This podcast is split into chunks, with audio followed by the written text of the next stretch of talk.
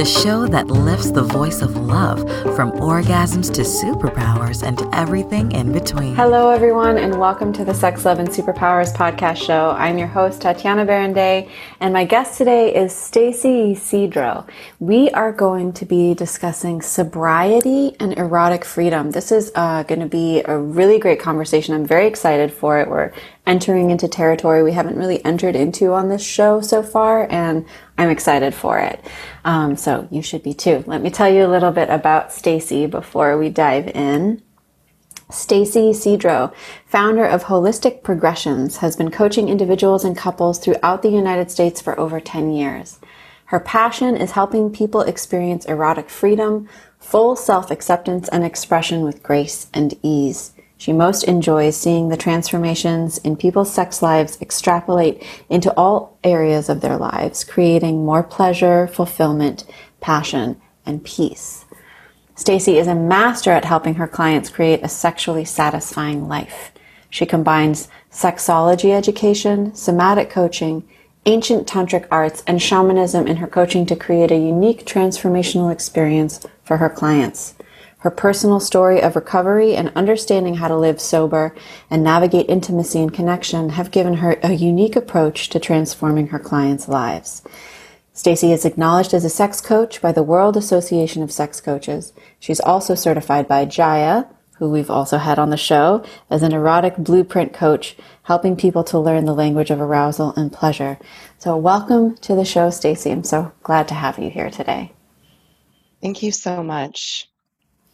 So no one is exempt from our, our first question. I love asking this question, and I would I'm looking forward to hearing your answer. Um, what are your superpowers? Well, I guess I'll put it in my words first, and then I'll tell you what the um, the quiz results on your app said. oh, fun! yes. Um, okay. So I seem to have the ability to take subjects and um, concepts that seem kind of untangible and fluffy and out there and make them practical and applicable into people's lives. Um, kind of cutting through stories, lies, and illusions that cloud our, our vision of what the ultimate truth is and help people um, step into their purpose and erotic freedom. Mm-hmm. I love it. Yeah. Yeah, it's like cut like a knife. yes. Um, Kali Ma with her, her, yes. sword. yeah. And speaking of Kali, you know, on the other side of that um, is love and compassion. Yes. So, coming from a place of love and compassion and meeting people where they're at um, to help them get to where they want to be, whatever that looks like for them. So, a lot of what I do, um, one of my prayers is always help me put my human personality and judgments aside so I can authentically be of service. Mm, beautiful. Yeah. I love that. So, Ooh, and so what did the you. quiz say? I'm so curious. You're so the first the person quiz. to come on me with a quiz answer. I love yes, it. Yes, that's absolutely. I was like, I am going to dive in. It said energetic manipulation. Ooh, I have that one too. yeah, so that was kind of cool. It was talking about basically just that, like um, reading the energy of the situation and kind of meeting people where they're at and um, going with that form in order to take us somewhere new and exciting, go on a journey. There is a lot to that superpower, let me tell you, that energetic manipulation piece that you can go really, really deep in there. And actually, for anyone who's listening who wants to go deeper into superpower design and those things, Stacie did mention taking the quiz. Um, and I know Tonya has an episode on her Superpower Up show or Disrupt Reality series, um, all about the superpower design. And you can, you can explore that on our site if you're curious to know more about that. But yeah, energetic manipulation, those of us who are, who are, um, wired for that, um, we have some really important work to do here. So that's a, that's a fun one to play with. Mm, okay. So, we are talking about sobriety and erotic freedom today, and I'm super stoked to dive into this. Um, but we are going to go to a quick break so that we don't have to get interrupted um, when we do that. Before we go to break, will you tell our listeners where they can go to find out more about you and your work? Yes, my website is holisticprogressions.com. And you can also find me on Instagram at sexcoach underscore Stacie, and that's Stacie with an IE. And I also have some videos on YouTube, and that one is Holistic Progressions as well. Fabulous. Thank you so much. So, um, yes, we are talking with Stacie Ysidro about sobriety and erotic freedom, and I'm excited for this conversation. So, please stay tuned. We will be right back. Hello, everyone. This is Tonya Dawn Recla, Executive Director of Superpower Experts, and we want to thank each of you for making Superpower Up the number one podcast network for personal development and spiritual growth. Because people like you have the courage to say that mindfulness, healthy living, disrupting reality, the pursuit of consciousness, responsible entrepreneurship, and radical parenting matter we now amass over 1 million downloads monthly in more than 90 countries. Our numbers keep growing because there are far more people willing to live divergently than mass media wants to acknowledge. For you, the change makers, the light bearers, the way showers, we say thank you. If you're ready to take the next step in your evolution, go now to superpowerexperts.com and take the superpower quiz. And as Neva Lee Recla, our youngest podcaster, likes to remind us, remember, we all have superpowers and we can change the world.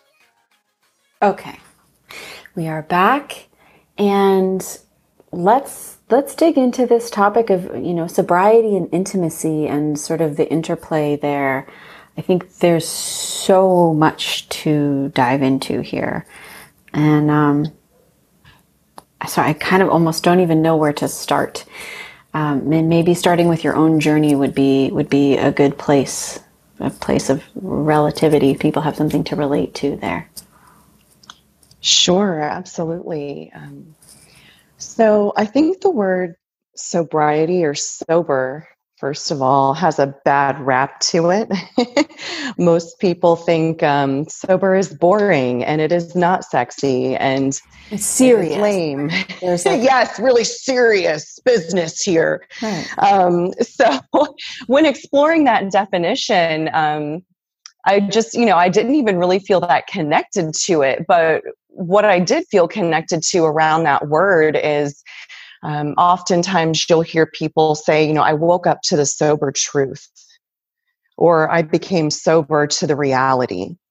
And so to me, sobriety is more about stepping into truth and the reality of what is so that we can be conscious and present. So I just wanted to start by kind of reframing that definition.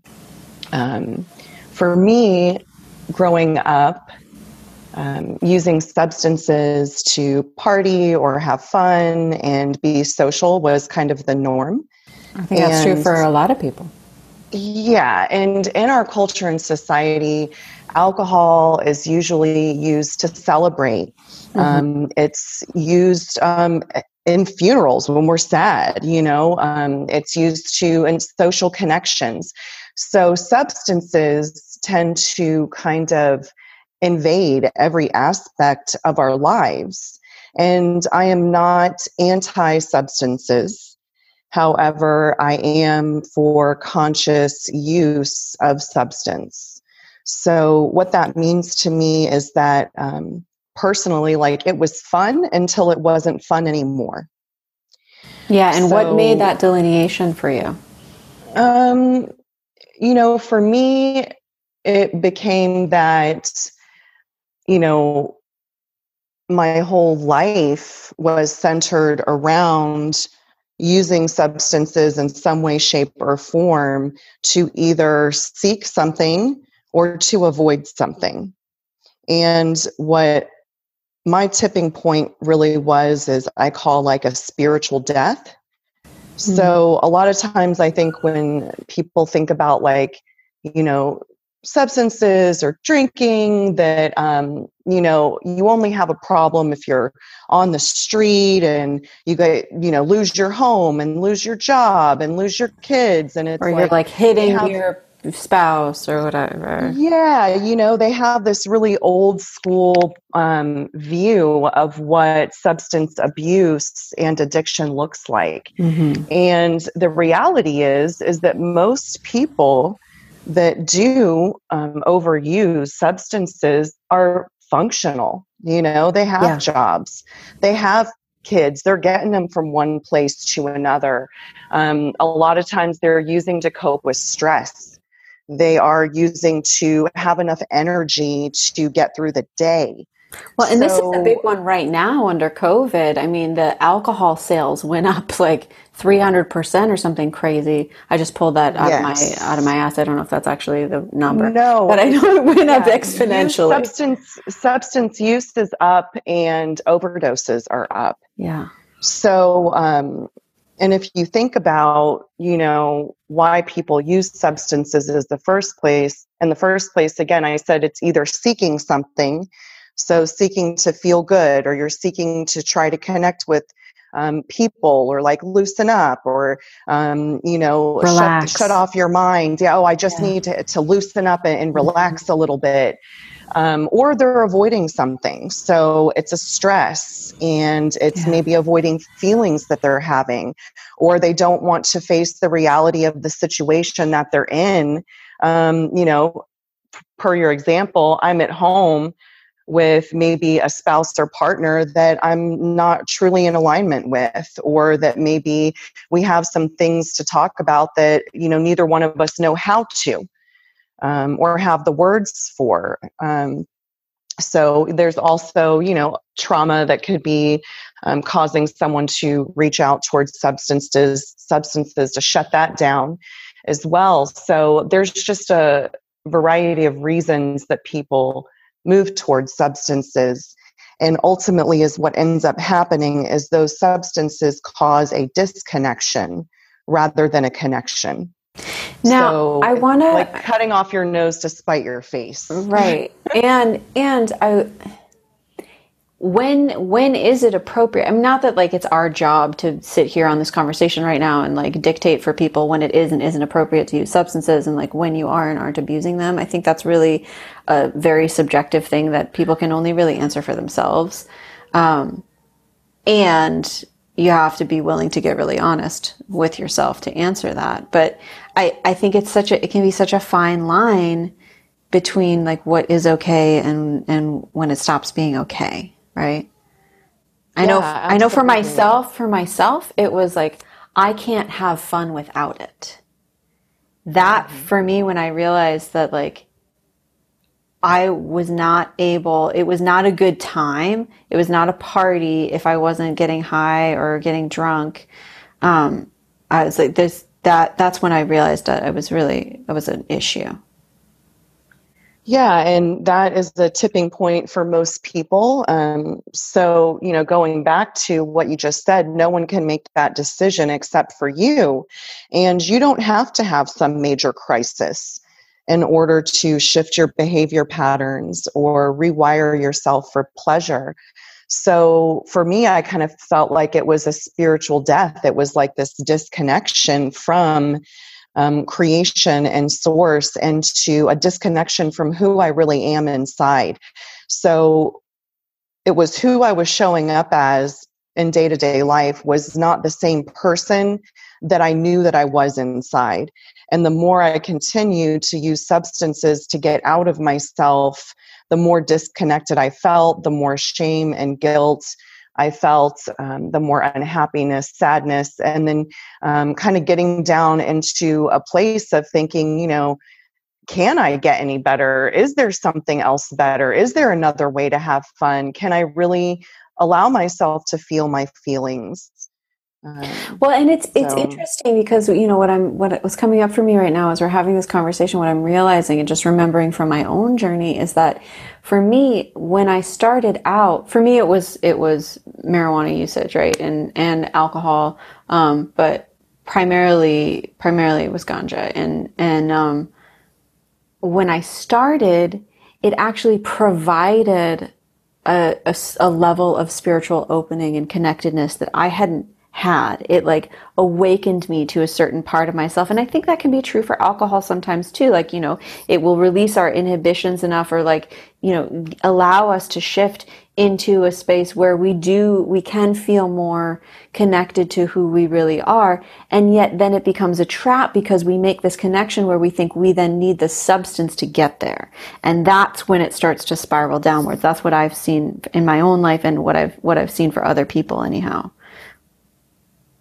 Would, yeah. That, you agree with that? Um, yeah i can i can definitely identify with the you know oh you know this is like i'm feeling enlightened and i'm you know i'm releasing my inhibitions so my invitation is always um, how can we step into that person without having to use a substance in order to get there yeah so because, let's talk about that yeah plant medicines um, absolutely have their um, place and um, they can absolutely kind of unlock something in us but once we see that that is there then there's an integration piece that needs to happen on now that i see who i really am or i see you know my connection with spirit and unity and yes. um, others how can i integrate that into my life on a daily basis yeah, well, and I think even, you know, my brother was a heroin addict, right? And he died of an overdose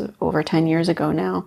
But I remember talking to him, I think even heroin was that for him. It like, it brought him to this state of transcendence, of ecstasy, of, of union. Um, and it was, he, he said it, he actually said it was like the most amazing orgasm you've ever had in your life, like multiplied by a thousand and then make it last for several hours long. Like that was his um, experience of the level of transcendence that he, that he was experiencing through heroin usage, right? Mm-hmm. So let's talk about how you get there without substances. All right. Well, let's dive in.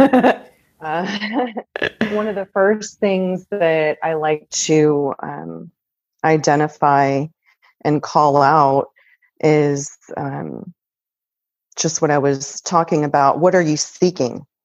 And what are you avoiding?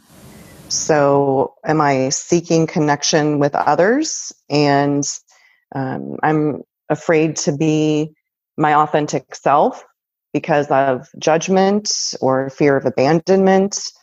Um, do I think that I'm, I'm not lovable or good enough the way that I am? So, starting to identify um, why we're doing what we're doing in the first place.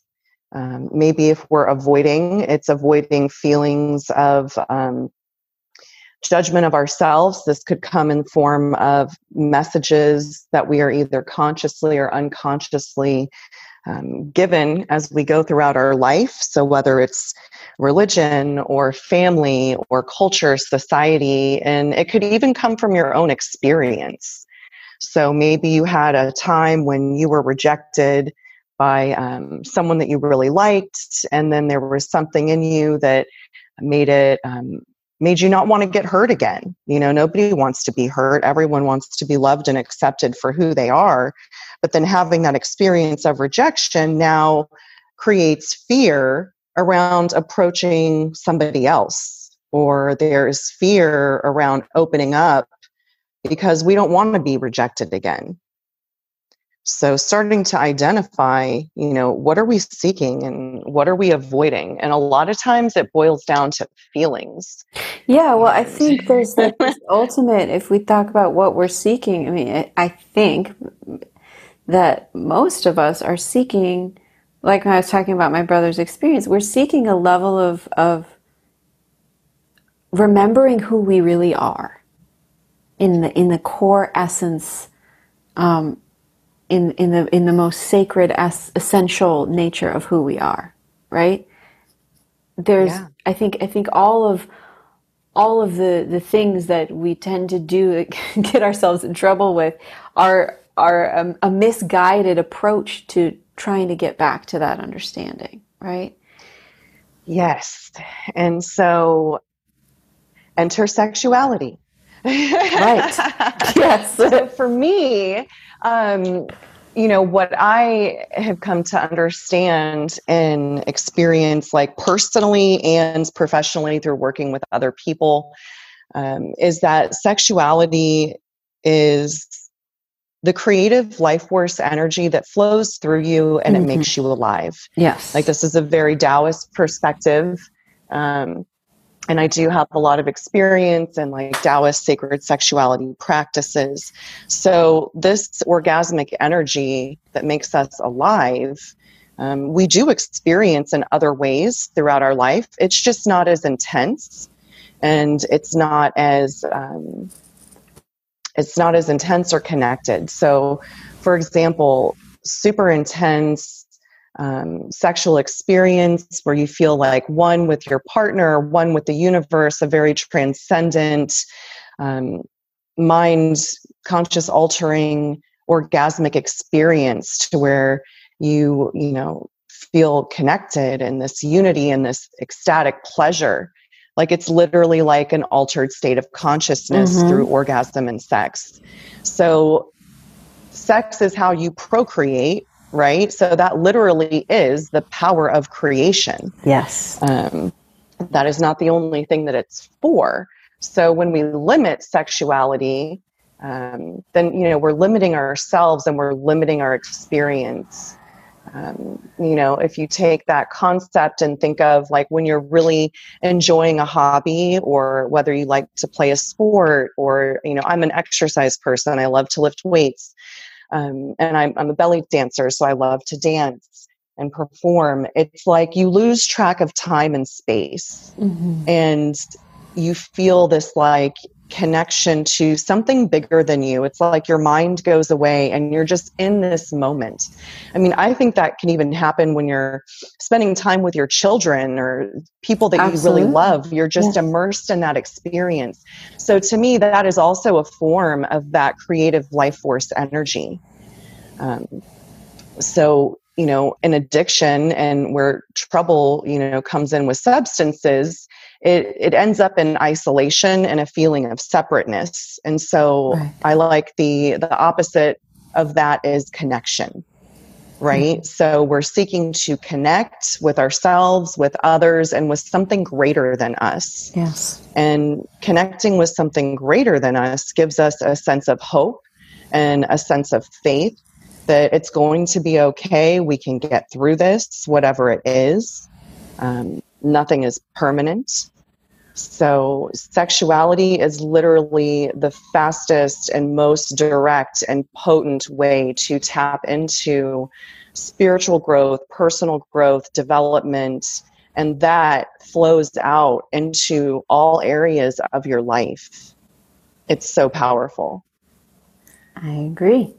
Um, so, so let's talk for a minute. When someone, I you know, I was, I'm noticing on your website one of one of the questions you have is like, do you feel like you have to get drunk to have sex? Or I can't remember exactly what the question was, but it was something along those lines. Um, when someone is so enculturated where they have to be using a substance in order to have um, a sexually free moment, where do you start with them to sort of start to unravel that pattern? So, one thing that's important to acknowledge is that, you know, humans are creatures of habit. So, just because we have gone into the habit of something doesn't mean that we can't change it. So, one is creating a vision of hope um, for something better a lot of people tend to stay so stuck in their problem that all they can talk about is what they don't want. So I like to dive into that by starting to create a vision of hope, taking what you don't want and putting it into I do want statements, and also taking personal responsibility for where you're at. So we can rewire our brains and our bodies to step into pleasure without the use of substances. And it's a journey, you know, it is um, a process, and you have to start somewhere. So I like to start to get people to have a vision of what do they actually want? What do they want their sexual experiences to look like? And putting it in the I statement means, um, well, you know, I want my partner to do X, Y, and Z. Okay, great. So you want your partner to do something. One, you technically don't have control over that. So we can't really do anything about that. But what we can do is you can say, I want to experience X, Y, and Z, whether it's I want to experience being ravaged or I want to experience being in control and feeling the power of my sexuality and just dominating someone. So you can take personal responsibility for what you actually want and start from there rather than blaming the other person of oh well they're not you know they're not taking control or i want them to do this and they're not doing it. So how can we take our power back and take our personal responsibility back for our own pleasure and enjoyment? Mhm mhm and so where would so where would you where would you start with that? Like how how does someone begin to go about taking responsibility for their own pleasure? So one, like I had just said, is you can you can start with what you don't want. That's it's good to know what you don't want. But then let's turn those into I do want statements. And let's focus on what do I have control over. So a lot of times um, people don't really even know what they want. So it's about going on that journey to figure it out. Um, and that's one reason why I really love the erotic blueprints is because it gives you a language to speak your needs and desires in a way that someone can receive them um, in a non-judgmental way um, that everything is just information. So once you figure out what you do want then you have to learn how to communicate that with a partner. And what about and then, for someone who isn't in a partnership? Like i think um, I know for myself, anyways, when when I was dealing with you know overuse of substances, that was when I was I wasn't actually in a partnership yet. I was having sex with lots of random people, um, and I you know I would go to the bar, I would get drunk, and I would bring someone home, and that was kind of like my pattern for a while, right? And so so for myself anyway, and I and I think probably there's a number of people for whom. Um, sobriety looks like changing that pattern and maybe partnership isn't involved how how do you work with someone in that in that capacity it's actually a really amazing place to start yeah i would agree all of this yeah. again it goes back to you mm-hmm. right and so there's something that i do with my clients called um, sexual values and I know it doesn't sound sexy, but it is really sexy. Um, and what that means is it's defining, you know, first of all, what does sex mean to me? Is sex oral? Is sex kissing? Is it energetic sex? Is it only penetration? Um, so, really defining what is your definition of sex? And then, what is sex for? Is sex for you to relax? Is sex to connect with others and create deeper intimacy? And is it a spiritual thing for you? Um, is there an element of, of kink and taboo that's involved that gets you into sexual pleasure? So I take people through a process of starting to define what their sexual values are. When is sex okay? You know, who is sex okay with? And then once we start seeing, okay, well, the, these are my sexual values. What is actually happening in my life? And then like you said okay well the drunk hookups and random sex is not really in alignment with what i ultimately want and who i am as a person. So now i have the opportunity to start shifting behavior patterns around those things and come into more alignment with myself. What's interesting um, when I, you know I'm I'm hearing this like the sexual values, but also within that is like what is the value of my sexuality like how do i because for me that was a huge part of my journey right it was like reclaiming the value of my sexuality and realizing that i was giving that shit away for free when it's like, whoa, whoa, whoa, this is like extremely sacred, extremely powerful, and extremely valuable. And not to just be given to anyone. Like, I get to be really discerning with this. And I get to, you know, I get to call the shots here. Um, so I think there's there's kind of a it's an interesting wording that you're using because I think there's values when in, in when we think about like you know what are our values and morality, but there's also like what is the value of your sexuality? How much are you valuing that creative life force energy? Yeah, I love that you just pointed that out. That's a really great point. And I think that as you go through and you start to assess your own self, then you start having more self esteem and you do totally. start valuing yourself more. And when you start becoming into more alignment with your values, you have more self esteem and more empowerment.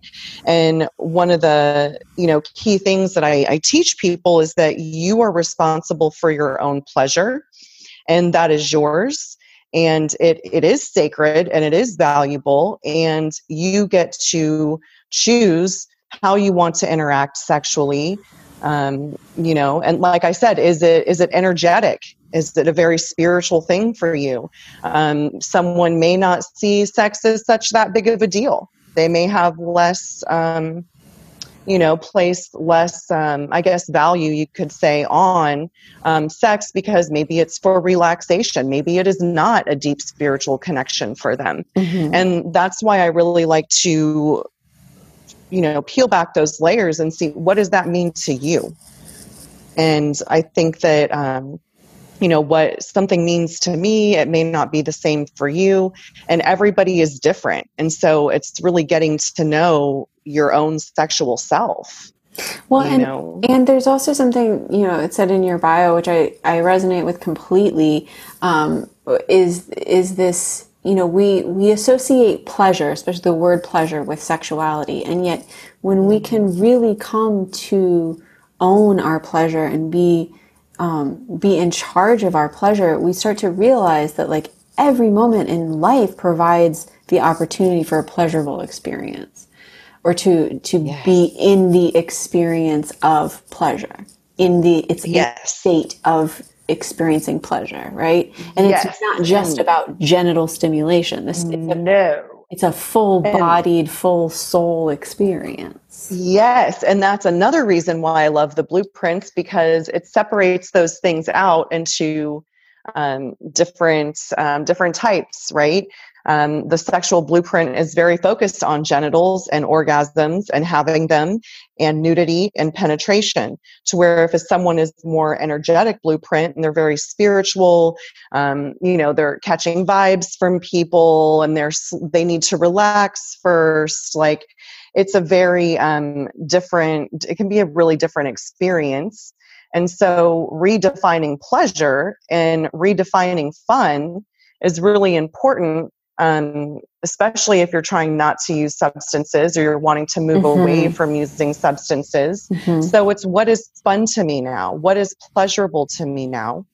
And why am I seeking sex? Like some people seek sex, and what they really want is a deep, intimate connection. Right. So there's all these different types of intimacy. It could be experiential, where you're, you know, working together with someone and you're in sync or it could be um, an emotional intimacy where you're really sharing emotions and connecting.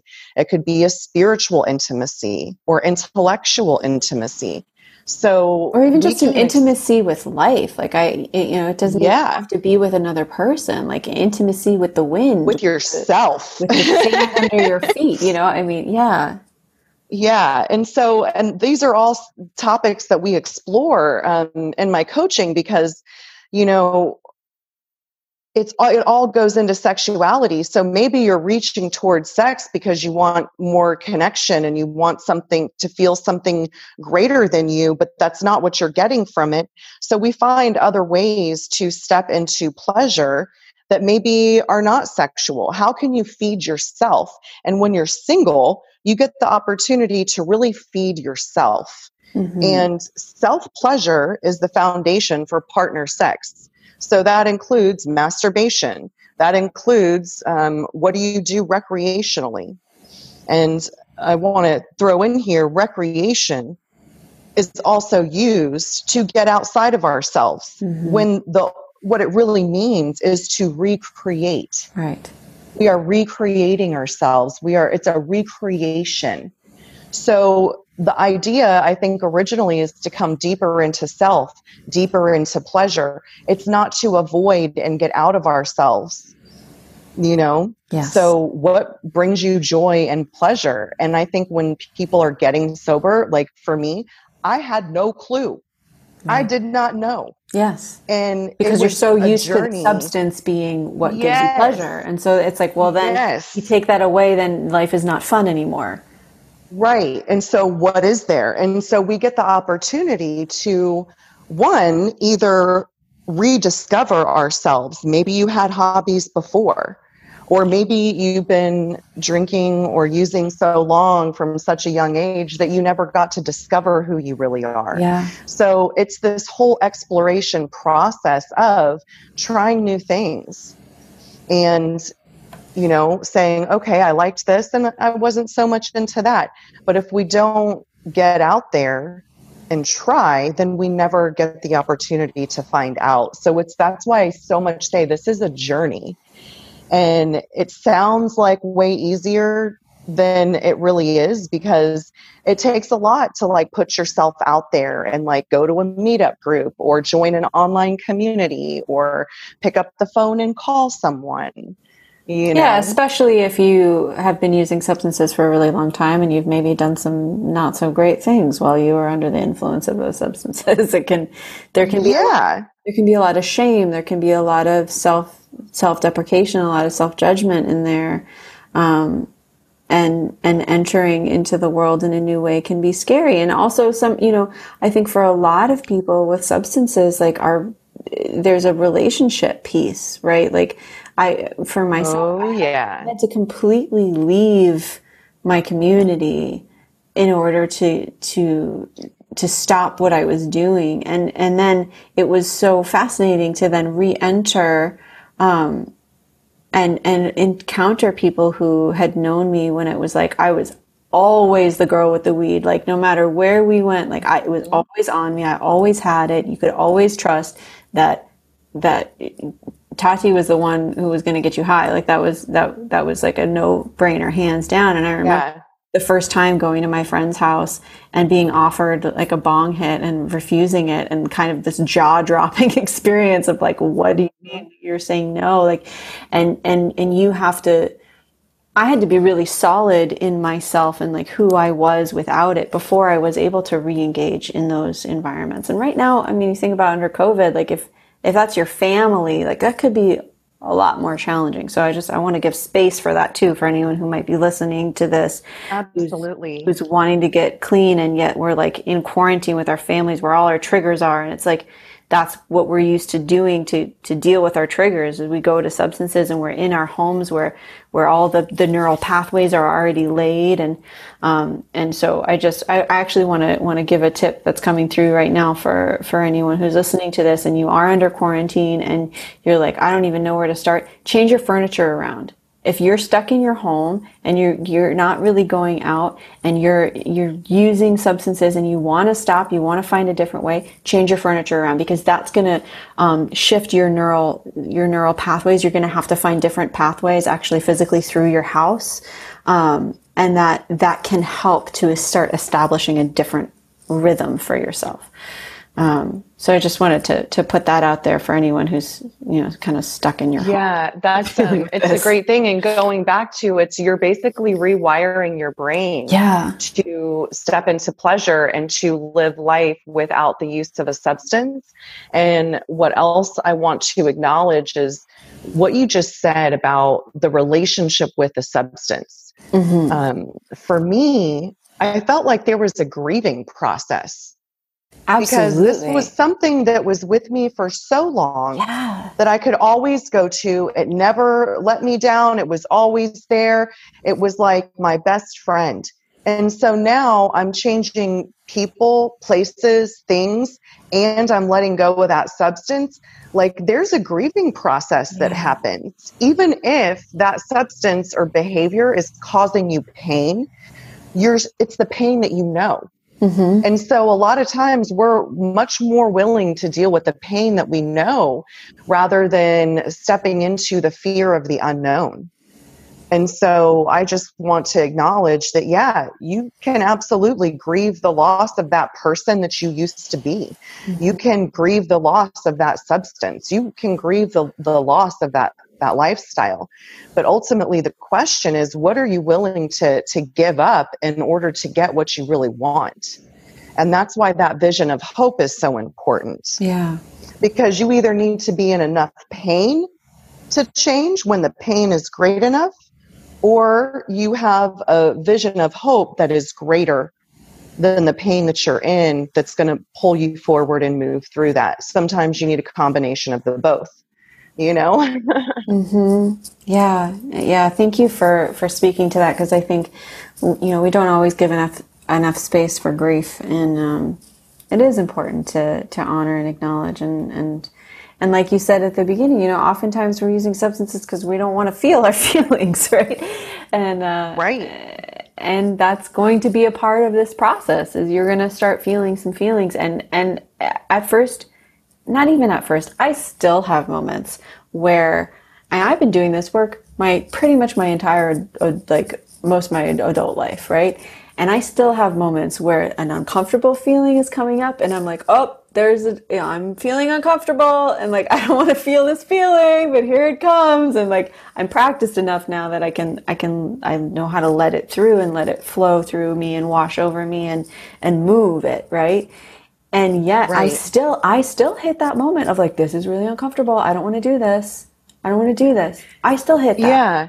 Yeah, absolutely because I think it's just part of being a human being. Mm-hmm. So um, there's different practices that I share with people like um, you could call them you know emotional release techniques or emotional processing techniques um, that incorporate movement and sound um, some people like to journal, that's a big thing. Sometimes it could be um, physical activity. So, finding ways that we can move the energy through our yes. body because that's all that emotions are is just yes. energy and motion through our bodies. Exactly. And um, there's also, I do my, a lot of my personal practice is meditation. And so there's something to be said for starting to retrain your brain to get into a place of um, calm and no thing and everything all at the same time. So mm-hmm. there's a lot of different tools that can be shared around um, dealing with emotions and then learning how to speak to your emotions. Um, you know it's sometimes for me it's like oh man i feel like i'm gonna puke like my like my yeah. stomach just dropped mm-hmm. okay great that's the body sensation that went with that emotion so what is that oh i'm i'm experiencing fear mm-hmm. you know okay great what are you afraid of i'm afraid that i'm not going to be like the favorite anymore. I'm, you know, my partner's going to leave me, or, you know, I'm scared that, you know, I'm going to be abandoned you know so being able to take that the body sensation and put a word to it and call it out for what it is you know lets us to to get down to the bottom of what's really going on. So now okay great it's a fear of abandonment.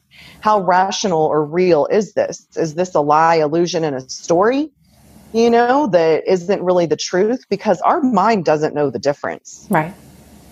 It's really insane. Like you go on one of those rides at a theme park that's like immersive in 3D and you feel like you're flying. You mm-hmm. feel like you're you're going to drop. Like your mind doesn't know the difference between the story you're telling yourself in your head and what reality actually is. That's right. So you might as well tell yourself a good story that's right. If you're going to yeah, tell or at story, least make it a good one. yeah, or at least be able to call out, "Oh man, I'm having this fear of abandonment," and ultimately, it has nothing to do with what my partner is doing or saying. It has to do with me.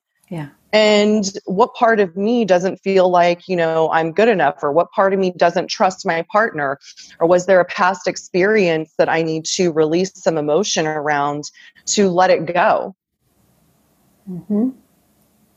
So that, that I'm no longer acting from a place of fear. I can actually come from a place of love and compassion and and presence and be presence. Yeah. I have a. am curious um, what your take on 12 step programs is. Sure. So I am an advocate for any form of recovery that um, that calls to someone. Um, 12 step programs are amazing and they're abstinence based and they have a heavy focus on you know clean time or sobriety time. And there are also other programs that focus more on like cognitive behavioral therapy and don't glorify the clean time and focus mostly on quality of life. Um, there's harm reduction um, programs and sometimes that's where people need to start is okay well um, maybe i'm i'm just going to stop drinking and driving for now Right. Maybe that's going to be that. Maybe that would be a great step for someone, you know. Or maybe I'm I'm not going to be doing this on on my work days or during the week. So whatever way that brings people to recovery, I am an advocate for. And I think that the 12 steps are a wonderful process that can be applied to any area of your life. And sometimes I meet people that don't, you know, have issues with addiction or substances, whatever, and they need a 12 step program. I'm like, Dan, you need a program. Um, but the other thing that is great about those communities is that there's such a variety of people there. Um, it's ultimately a numbers game. You're eventually going to meet someone that you connect with and someone that um, you can build a relationship with and they're great because they all have something in common. Mm-hmm. you know um, like na okay drugs. Alcohol is a drug too. This was our common problem. This is why we identify as addicts in a meeting to show how we are similar and not how we are different. And aa same thing with the alcoholics. You know so it gives you a baseline of similarity so you can start to build relationships with people and let someone love you until you can start to love yourself you know? And again that's creating connection. It's creating community. It's giving you something to do rather than being at home using or drinking. Yeah. um, even through covid there you know the online recovery communities and those 12 step programs has just exploded. Um, even their um, subcommittees, some of them have gone online So, still bring meetings to people where they can't get out to a regular meeting or um, still be of service in some way, even though it's online. So, yeah, I think that if that calls to you, then I would say go for it. And eventually you're going to to meet people and build relationships. And I think it's like anything. There's so many people in the world that you met through your life. How many people are your best friends for real? Right. You know, I well, could probably I, count them on my hands. So right. it's a numbers game. You just got to keep going until you you start to meet people. And I think I think that's uh, what what I'm really hearing come out of what you're saying is the importance of building relationships that are not based in substance usage. Because i think i know i think for some people 12 steps programs are amazing. And i've also seen for some people it almost sets up this like well i can't even succeed at that. Like i suck so badly thing right? And and uh, and so i also want to want to speak to the other side of the coin that, that they're not for everyone um, and they they are phenomenal for some people. And like if you've tried it and it hasn't worked for you that doesn't mean that there's something wrong with you. There just might not be the right fit for you and there's something else that might be better. Yes. There are so many recovery options now that i couldn't even list them all. Um, they even have recovery dharma and that's a buddhist based mindfulness recovery program. And so um, you know, again, it's for me, this is more about quality of life and your, you know, my spiritual connection, my relationships, um, how I'm being in my daily life. Yes. So, yes, I still want to celebrate my clean time and my time in recovery, but there's a difference between actually recovering, being in recovery, and just like not drinking or not using. So, you can still be clean and crazy you know like they call it a dry drunk. So it's mm-hmm. like okay just because you're not using something doesn't mean that you're actually getting better. A lot of your life will start to get better because of the you know the the issues that you know those substances can cause.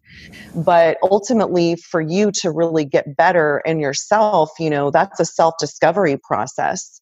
And we need other people to do it. I think you know this our culture glorifies like going it alone and and doing all the things and getting everything done and checking off all the boxes. And like that just leads to isolation and yeah. like feelings of failure because we're one person and there's no way we can do it all. Like we both yeah. have kids. You know it takes a village to raise a child you know?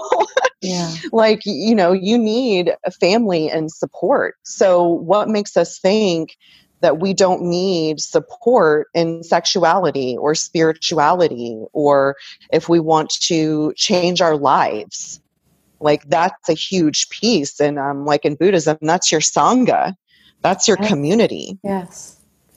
Yeah which is one of the three pillars you know right? So it's it's a really important piece and, and really well said. And um, you know, we're coming towards the end of our time today. And so I just wanted to thank you so much for taking the time out of your day to come and talk to our, our listeners about all of this.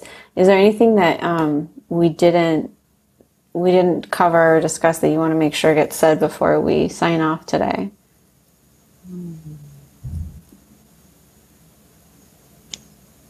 Mm, I guess the only thing that um, where I've been marinating lately is that space between doing and being. And when we step away from the duality and the right and wrong and this and that, and let those go and come into that space between, that's where inspiration is, and that's where connection is, and that's where magic is. And I mm-hmm. love to go with people on that journey of dissolving into the wholeness that you are. Hmm. Beautiful. Well, thank you so much, Stacie, and to our listeners, thank you. Um, Stacie did reference the Jaiya and the erotic blueprints, and so if you're curious to know more about that, I mean, you can of course go go check them out online. But we have a whole episode. Jaiya came on and talked about the erotic blueprint, so you can look at look for getting intimate with your erotic blueprint for more on that. Um, go and check out Stacie's work. I'm so grateful that you're out there working um, in this capacity with people um, who who are experiencing the magic of of life without substance. I really think sobriety is like the best drug ever, personally, and um, and if you have not yet come and uh, taken the quiz, downloaded the app, all those fun things at Superpower Experts, go and do so. Check it out. And until next time, go out and love yourself so that you can love the world more deeply. Many, many blessings. Are you ready to discover your superpowers? Go now to superpowerexperts.com and take the superpower quiz today.